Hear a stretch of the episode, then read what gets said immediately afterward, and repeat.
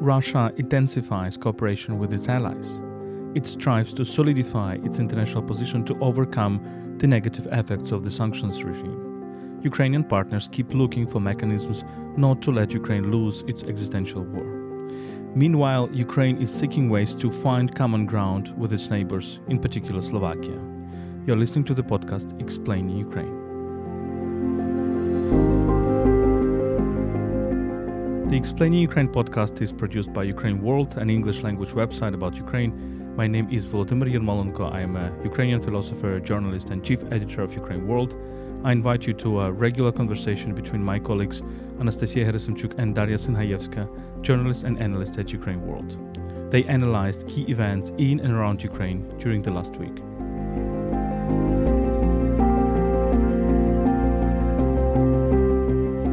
Let me remind you that Ukraine World is brought to you by Internews Ukraine, one of the largest Ukrainian media NGOs.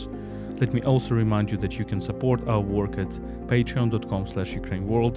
We provide exclusive content for our patrons. You can also support our volunteer trips to the front lines at PayPal, Ukraine.resisting, gmail.com. You can find these links in the description of this episode.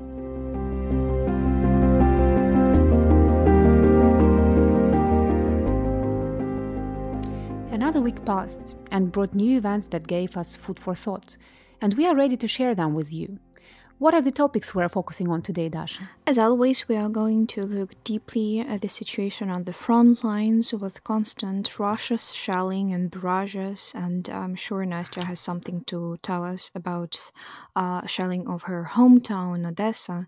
Then we are going to uh, jump into the topic of uh, uh, Zelensky signing a decree on the territories of Russia historically inhabited uh, ter- territories by Ukrainians.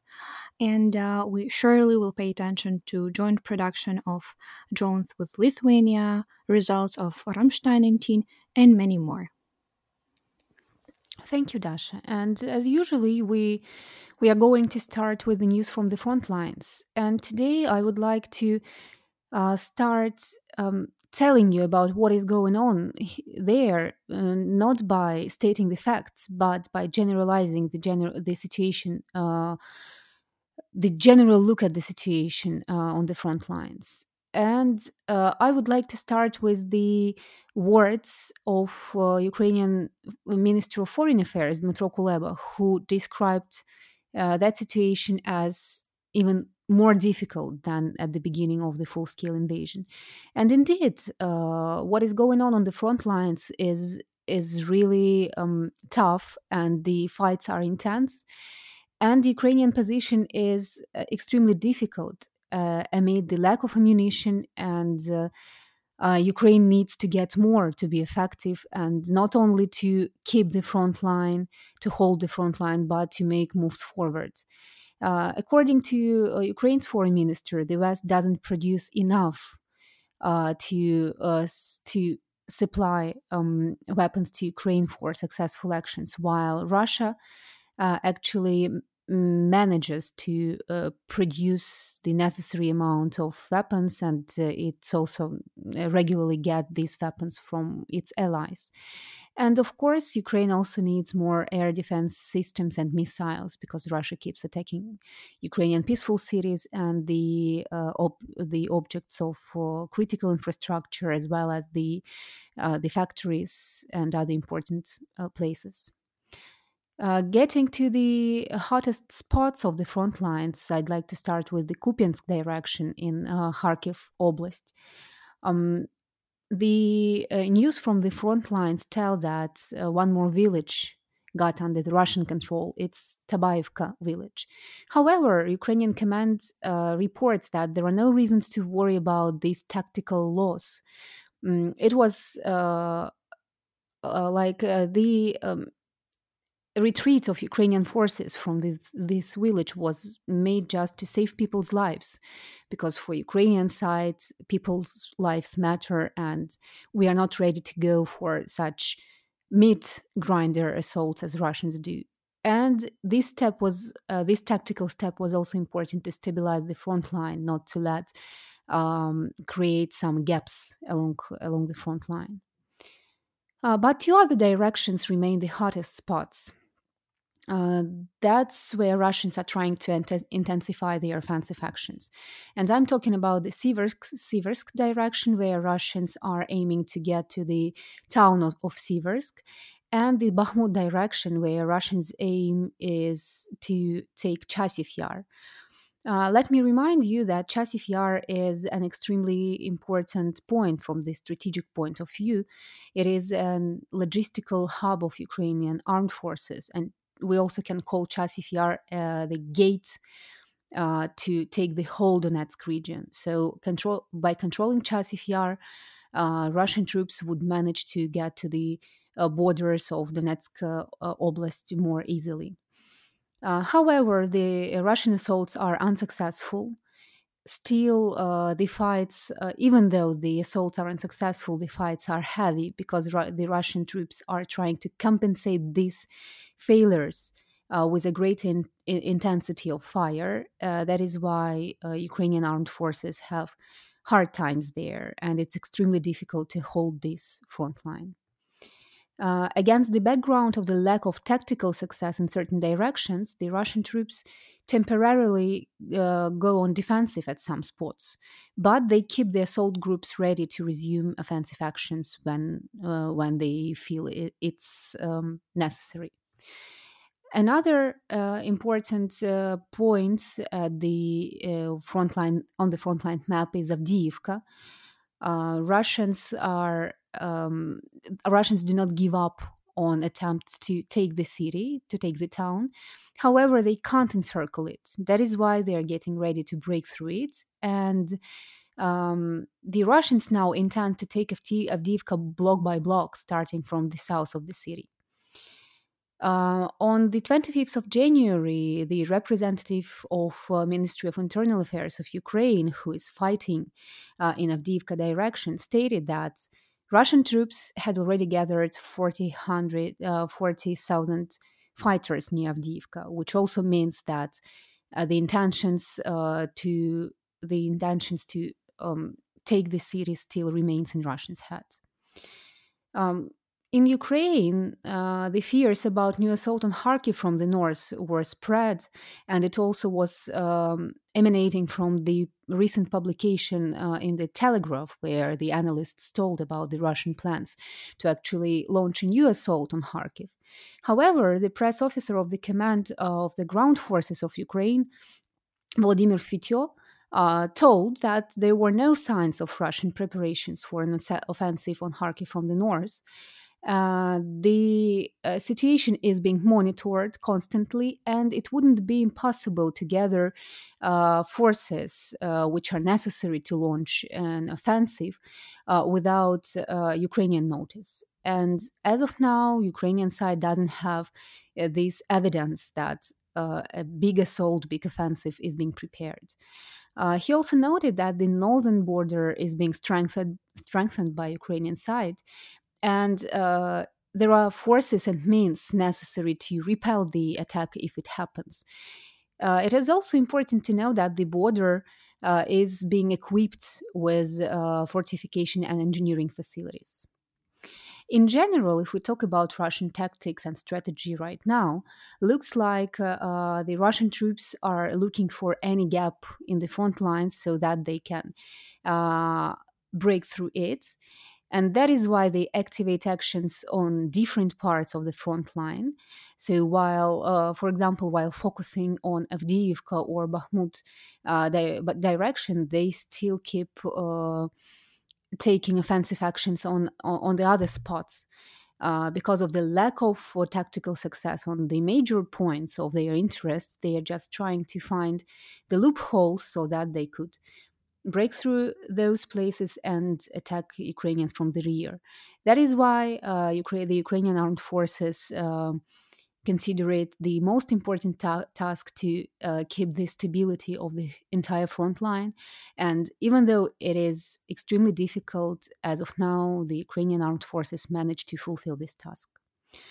Uh, however, not only the frontline developments are disturbing, the Russian air attacks on Ukrainian cities continue and uh, one of the one of the biggest uh, missile attack, like the next in the range of missile attacks uh, taken by Russia uh, took place on the 23rd of January. Uh, so Russia used uh, 41 cruise and ballistic missiles and attacked Kiev, Kharkiv, Shostka, Balaklia, and Pavlohrad. Uh, as a result, 15 people were killed and 90 wounded. And several days later, there were several waves of drone attacks uh, on Odessa, the city I reside in. So it was another uh, nightmarish evening, nightmarish night with the explosions heard. Uh, luckily, there are no uh, people killed. However, Russians, as as uh, usually they do it lately, um, targeted exactly the residential buildings. Uh, that is why there were many damages to apartment buildings, and uh, several people were wounded. So we are all living under the constant threats, and it's it's really difficult and it's really um, dangerous. However, we keep uh, hoping for better and we are resilient. And amid all these developments, international support gets more and more crucial for Ukraine. And there are some news from this area. The new Ram- Ramstein meeting took place, and Ukraine uh, holds negotiations with Lithuania on some important developments in military industry. Dasha, I know that you have more to tell about. Yes, so basically, uh, Ramstein 18th uh, took place, and uh, although this meeting was not, uh, you know, a breakthrough, experts claim it was generally successful for us. Uh, basically, on 23rd uh, of January, this meeting of the contact group on Ukraine's defense was held in virtual format, where representatives of more than 50 countries discussed the immediate um, like uh, additional air defense systems, um, artillery support, and long-term needs of our country in fight for freedom uh, against Russian terror. It's important to know that um, the background of uh, Ramstein was filled with a number of both like disturbing tendencies because we know that uh, there is uh, the turmoil which is ongoing in the US uh, Congress and the encouraging facts that we told about in our previous episode that is, um, visits to Kiev by prime ministers of the UK and Poland, and um, other stuff that we talked through in our um, last episode. Although many things remain behind closed doors, such as uh, the weapons list, but we know that a German defense minister, Boris Pistorius, for example, announced the transfer of six decommissioned Sea King MK um, 41 multi-purpose military helicopters to Ukraine, and they will be provided with spare parts and uh, uh, pilot trainings. We also know that Canada announced a new aid uh, package. This includes the supply of uh, 10 multi-purpose boats from Zodiac Hurricane Technologies, and um, the total cost of this equipment is approximately uh, 20 million of Canadian dollars. Uh, according to Canadian Defense Minister, uh, the delivery of these boats with uh, uh, along with trainings uh, to Ukraine will be completed by the end of um, this spring. On the eve of Ramstein, we also know that NATO Secretary General Jens Stoltenberg announced that the alliance had signed a, a $1.2 billion contract to purchase about uh, 220 uh, thousands, uh, 155 million ar- artillery rounds, which are crucial for Ukraine now. And, um, you know, he speaks candidly when he said that Russia's war in Ukraine has become a battle for ammunition, so it is important that allies replenish their own stockpiles while we continue to support Ukraine. Uh, the 18th Ramstein was distinguished by the formalization of the capability coalitions, which we also talked about uh, earlier, uh, like aviation, tank, um, artillery, maritime security coalitions, as well as the formation of new ground air defense coalition.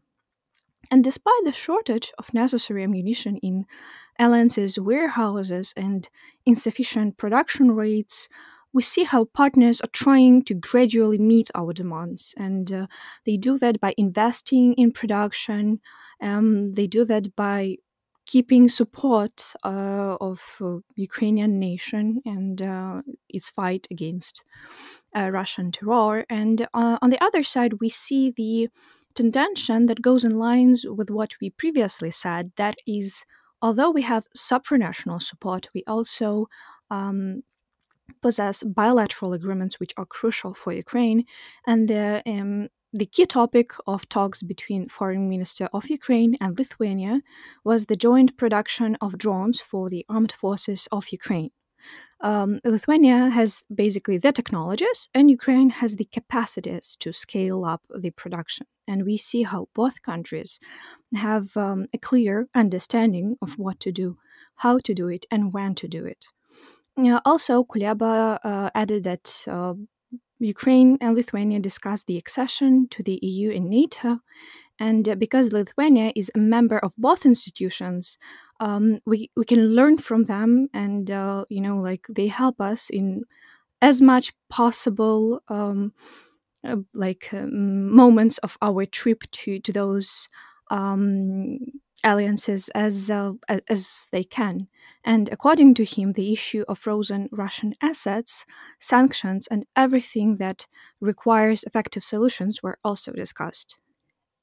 Um, we see that both Ramstein 18th and bilateral support demonstrate the tension that um, refutes basically Russian propaganda narratives about uh, that Western states tired of Ukraine because we see this constant support. And uh, in this case, I guess we should step up with the topic of, you know, this historical uh, justice because uh, when we see that we we have our partnership like we have uh, a shoulder that uh, keeps uh, you know stepping with this um, fight against uh, aggressor.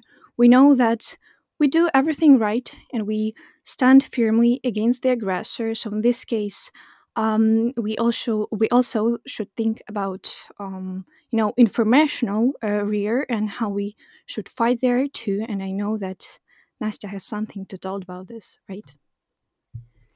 Right. The important event took place last week in terms of uh, political will, will and political decision to establish historical uh, justice and uh, disseminate the truth, the, the real, real facts about the painful pages of Ukrainian history. So, President of Ukraine Volodymyr Zelensky signed the decree on the territories of the Russian um, federation historically inhabited by Ukrainians. The president said, Today we must take steps not only to strengthen the unity of Ukraine and our people, but also to act for the unity of rights and freedoms, the truth about Ukrainians, the truth about us, and the truth about our history. So, according to him, uh, this, uh, the signing of this decree is the return of the truth about the historical past for the sake of the Ukrainian future. Uh, and uh, you you might wonder like what's Ukrainian territories on the Russian territory or historical uh, historical inhabitants of Ukrainian on the Russian territories you are talking about. Uh, and I, I, would like to warn you that there are no aggressive intentions or territorial claims uh, hidden under this decree by the Ukrainian president.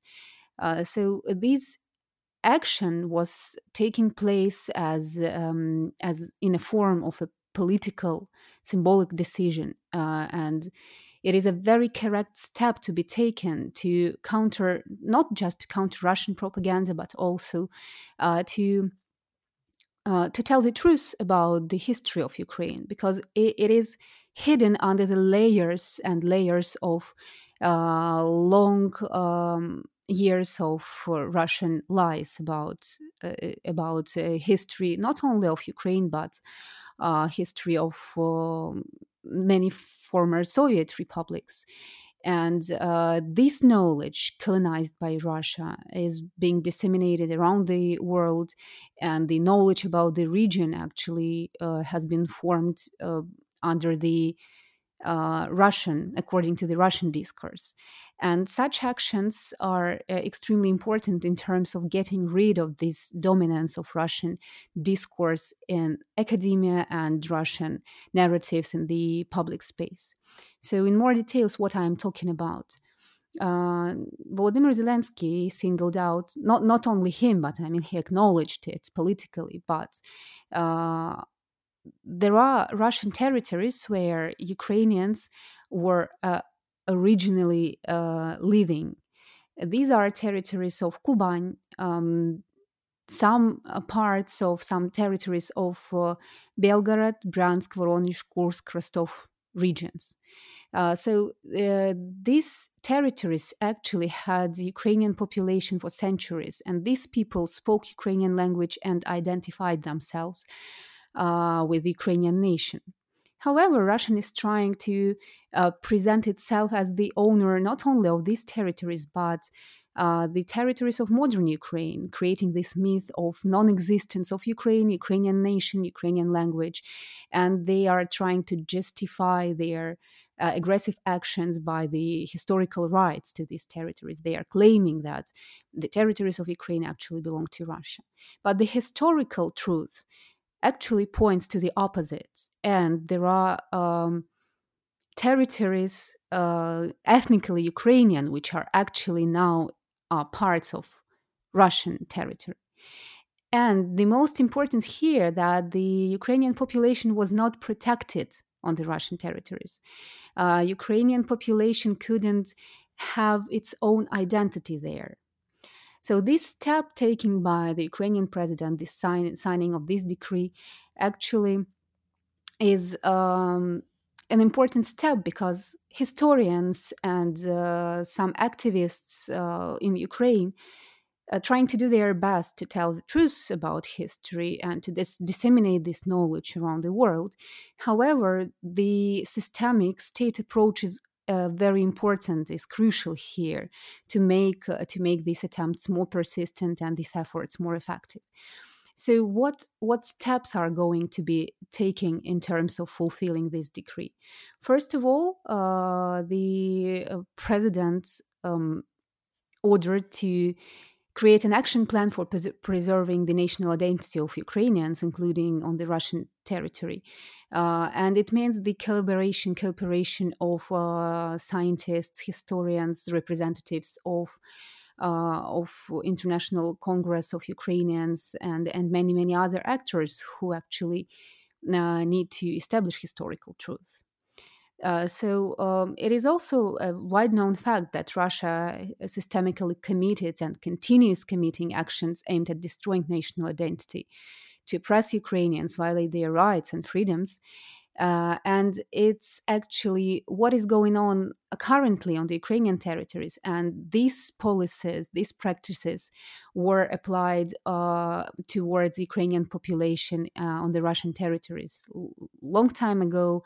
And now people have this erased identity. Uh, so, uh, what is important here is that uh, the groups of specialists should uh, collect and study the facts and testimonies about crimes committed against Ukrainians who live or lived in the territories in, uh, of Russia, uh, historically inhabited by ethnic Ukrainians. And uh, um, the study the facts and testimonies about the policy of forced, Russification, political repressions and deportations against Ukrainians will also, will also be collected. It is um, crucial in terms of restoration and preservation of historical memory. And uh, Ukraine also has an intention to establish a um, the special center, uh, scientific center of uh, historical memory in this regard. Uh, another important aim, as as I've already mentioned, is the intensification of work to counter Russian disinformation and propaganda about uh, history and uh, uh, the present uh, years of uh, Ukrainian statehood and all people enslaved by Russia. Uh, so again, to this end, the foreign and Ukrainian scientists, experts, representatives of Ukrainian community abroad, and organizations of Ukrainians abroad are going to be involved uh, to uh, and it, it is implied that uh, they will prepare and hold the events aimed at debunking Russian myths about Ukraine and Ukrainian history. Um, Another important um, thing that's worth mentioning here is that Ukraine is also wants to develop interaction between Ukrainians and peoples enslaved by Russia. It is um, an ambitious goal, and I uh, don't don't know, and it's still unclear in what forms would it take place. However, it is like an important strategic step uh, to identify other peoples who were actually enslaved by Russia. Um, we um, created like uh, several materials, analytical materials in Ukraine world about about um, historical truth about Ukraine, about the colonized knowledge about Ukraine, and about the importance of spreading the Ukrainian studies uh, around the globe. Uh, so uh, here in this, um, taking into account the opinions of experts on this issue, um, it is indeed important to not only to debunk Russian myths but also spread the real knowledge about Ukraine. And one of the aims, according to this degree, is uh, to prepare and disseminate information, knowledge uh, about the Ukrainian statehood the stages of its formation, the historical connections of lands inhabited by ethnic Ukrainians, the different periods of existence and declining of Ukrainian statehood. And it is going to be done in co- cooperation with the National Academy of Science of Ukraine. So um, I, I, I think that this decree and uh, acknowledging the importance of this sphere is actually a great step forward to um, win over the fight in the media sphere, in the information sphere, mm, because having reactive approach to Russian propaganda is not the very effective tool. And it is extremely important for Ukraine to tell the truth and also to take uh, proactive steps uh, to tell about uh, what Ukraine really is. And uh, degrees like that they are not only about uh, practicality and knowledge but they are also about political steps to establish historical historical justice. And uh, stepping aside from this this information space this um, symbolic and historical events that that have taken place uh, we all, we want to move to another important um, event that took place the last week.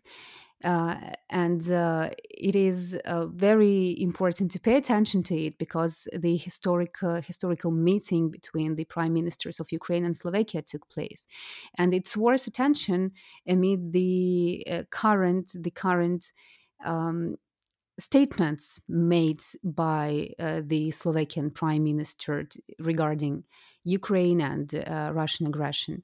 And Dasha has uh, interesting details to share with you about this meeting. Yeah, so basically, this meeting was somehow equivocal, and I hope that uh, in the meantime you'll understand why I uh, described it in such way. Because um, for some reason, we know that um, uh, the parties signed a joint statement that will strengthen bilateral relations. But afterwards, uh, Robert Fico made uh, um, a publication on uh, Facebook feed, uh, and I will share with you the, the details of it as well. So basically, first things first. On 24th of January, prime ministers of Ukraine and Slovakia, Denis Shmyhal and Robert Fico, made, uh, met in uh, Uzhhorod. According to this um, joint statement, we know that parties reaffirmed their readiness for further cooperation aimed at respecting the territorial integrity and sovereignty of Ukraine within its internationally recognized borders. And that's important to note, and it's important to tell it publicly because, as we know earlier, uh, Robert Fico uh, made statements that uh, in order to uh, win the peace, Ukraine should step uh, step aside and uh, um, give up on uh, some territories occupied by Russia. Um, although, when he was questioned whether Slovakia is ready to share its territories um, by Slovak journalist, um, he refused to answer it.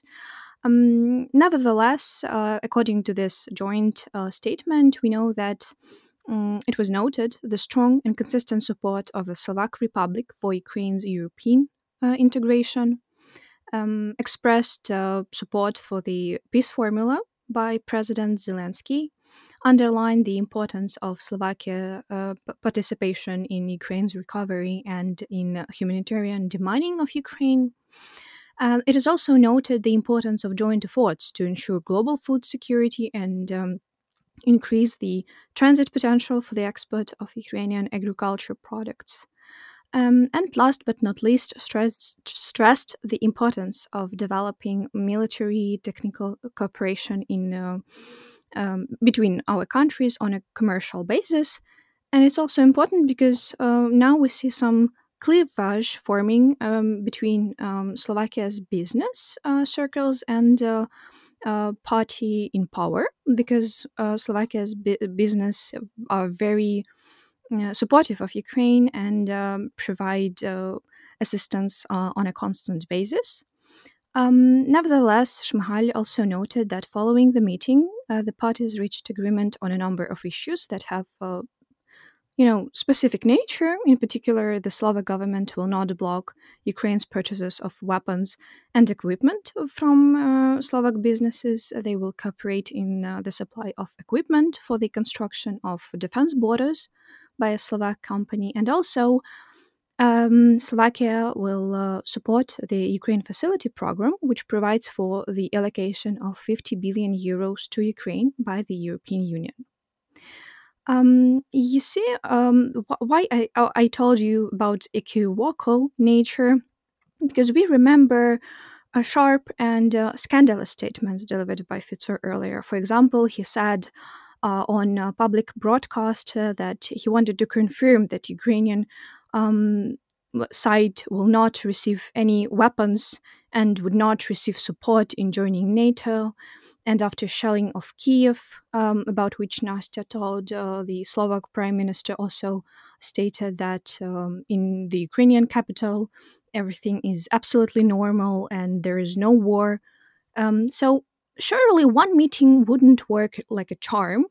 Um, later, I found uh, Robert Fico's statement on the um, this meeting on Facebook, he said that Slovak media are perfectly capable of separating the wheat from the chaff and then only publishing the chaff. He reiterated that he did not believe in a military solution uh, to the conflict uh, between Russia and Ukraine, and he said that um, his government would support any peace plan. According to him, Ukraine and Hungary also um, like um, not um, I mean not different interpretations but um, different opinions on us influence on uh, ukraine's domestic politics and uh, ukraine's possible accession to nato so basically uh, that's what divides ukraine and slovakia in this case at the same time he said that um, he and Shmyhal had a friendly and constructive conversation despite differing opinions on several topics. Um, and we see that these differences, despite these differences, Ukraine's government intends to develop such a policy of new pragmatism with the Slovak government, with uh, like beneficial and mutual cooperation between those countries. And in this case, why I mentioned Hungary later uh, earlier, um, basically because we see some equivocal and um, um, very uh, like um, disturbing uh, tensions between uh, this bilateral cooperation. We know the statements that were delivered by Hungarian government as well, but um, I think that when we talk about a war between Russia and Ukraine, we see that Putin is trying to play on the moods. He's trying to find partners and to cooperate with them to um, like share with the world all his um, propaganda all his versions of history and all that stuff. So in this case uh, i guess we should pay closer attention to how russia is creating alliances. Shouldn't we that's true, Dash. And what you've just mentioned about the spreading influence of Russia around the uh, globe is unfortunate truth. And amid this background, uh, the news about disrupted uh, support to Ukraine or some controversies uh, within certain states regarding supporting Ukraine uh, sound not just upsetting but disturbing. And this um, lack of unity, I'd say, a lack of uh, unanimous voice among the Westerners towards um, supporting, like steadfast supporting Ukraine of Ukraine is um, something very important that plays plays into Russian hands, uh, especially in terms of solidifying its positions uh, globally. And when we talk about aggression, Russian aggression against Ukraine, uh, it's not only about Ukrainian security, it's about uh, security of Europe in general and the global security in wider senses. And here we talk not only about the military aspect, much deeper and more serious processes um, take place that can undermine the whole world order. We are observing some uh, some situations, some instances of disrupting this world order and uh, the the chaotic um, developments take place in different parts of the globe. However, uh, those deep, profound processes that are brought by Russian aggression against Ukraine actually make the situation even more al- alarming and threatening. We see that despite the sanctions regime uh, imposed by the Western state uh, on, on Russia bring certain results, but still sanctions aren't, aren't that effective uh, to put an end to uh, Russian efficiency, especially in terms of, of um, amassing its military capabilities. And we see that um, despite substantial support that let Ukraine not lose the war, the West can't give the proper response to the aggressor because the aggressor can be um, can be uh, tamed only by more decisive measures, and uh, there is no um, logic in looking for rational ways uh, to deal with Russia or reasoning Russia because the aggressor understands only the language of power. So these half measures or very cautious measures taken taken by the West give gives Russia free hands in uh, acting the way it wants, and not only to Russia. And the rise, raising populism in the Western states also uh, gives fuel uh, to those forces around the globe that want to put an end to the liberal world order and that want to bring chaos to this globe. So uh, while uh, there are internal disputes uh, within Western states about political processes and their stance towards uh, Russian aggression, Russia strengthened its ties with its allies. And here, not only military cooperation with North Korea or Iran uh, takes place. Um, we very often we just omit we do not pay due attention to the economic cooperation between russia and its partners and here i mention china first of all so uh, aggression against ukraine it's not only imperial will whim of russia or desire to annihilate ukrainians it's a testing ground for other regimes and opportunity for them to unite uh, to impose their will on the globe. And according to the Washington Post publication, uh, Russia and its allies, meaning China, Iran, and some other players uh, from uh, the states of Latin America, Africa, and Asia, uh, they want to change the global financial system where the U- USA dominates. Uh, so uh, Russia, encouraged by the success in containing the Ukrainian counteroffensive and against the backdrop of political impasse in the US and Europe, um, it is trying to uh, solidify its uh, global positions in terms of economical influence as well. so um, Russia is growing trade with China. It is growing military cooperation with Iran. It is uh, gro- it is intensifying diplomatic activity in the Arab world, and uh, the expansion of BRICS group, uh, which brings together the largest emerging economies, also is a symptom of uh, raising rise of alternative powers in the world. So, some documents obtained by European intelligence from the Russian Security Council t- tells that um, Russian aim is to undermine the dollar's role in the world, and they want to challenge its role as the world's reserve currency.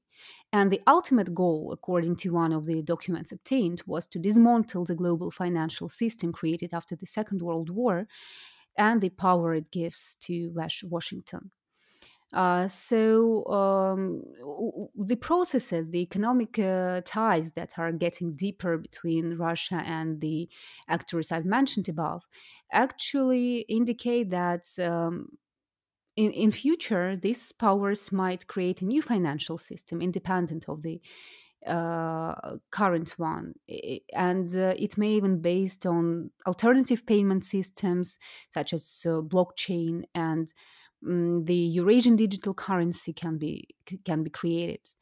Uh, so um, if the West doesn't get more resilient militarily and economically, it may lose not only in terms of ideology, but in more practical terms of economic dominance.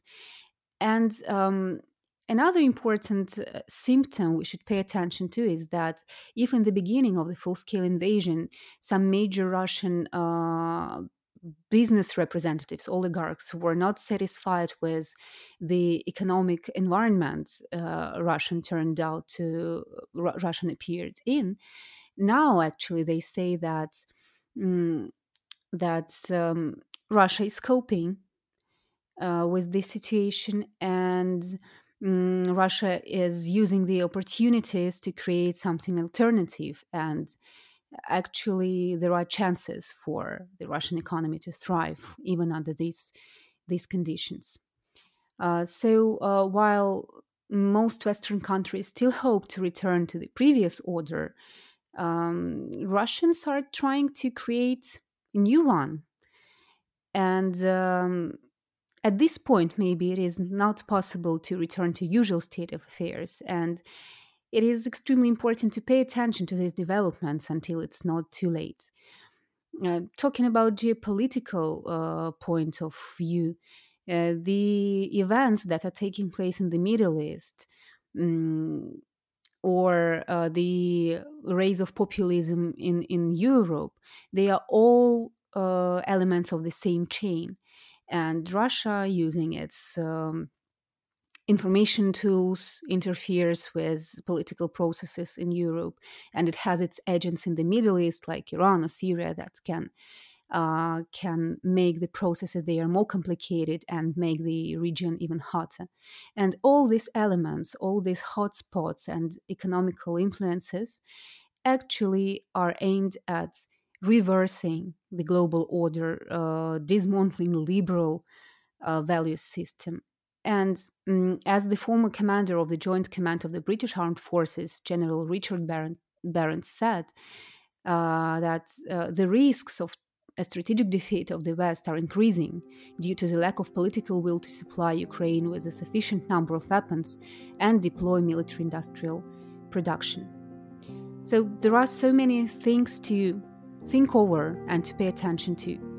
And on this note, I would like to say that these were all the news for today, and thank you for listening to us.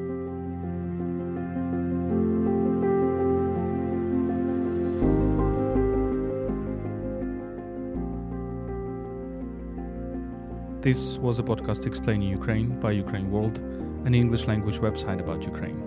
My name is Volodymyr Yermolenko. I'm a Ukrainian philosopher, journalist, and chief editor of Ukraine World. This was a regular conversation between my colleagues Anastasiia Herasymchuk and Dariia Synhaievska, who analyzed key events in and around Ukraine during the last week. Ukraine World is brought to you by Internews Ukraine, one of the largest Ukrainian media NGOs. You can support us on patreon.com slash ukraineworld. You can also support our volunteer trips to the front lines at PayPal, ukraine.resisting, gmail.com. You can find these links in the description of this episode. Stay with us and stand with Ukraine.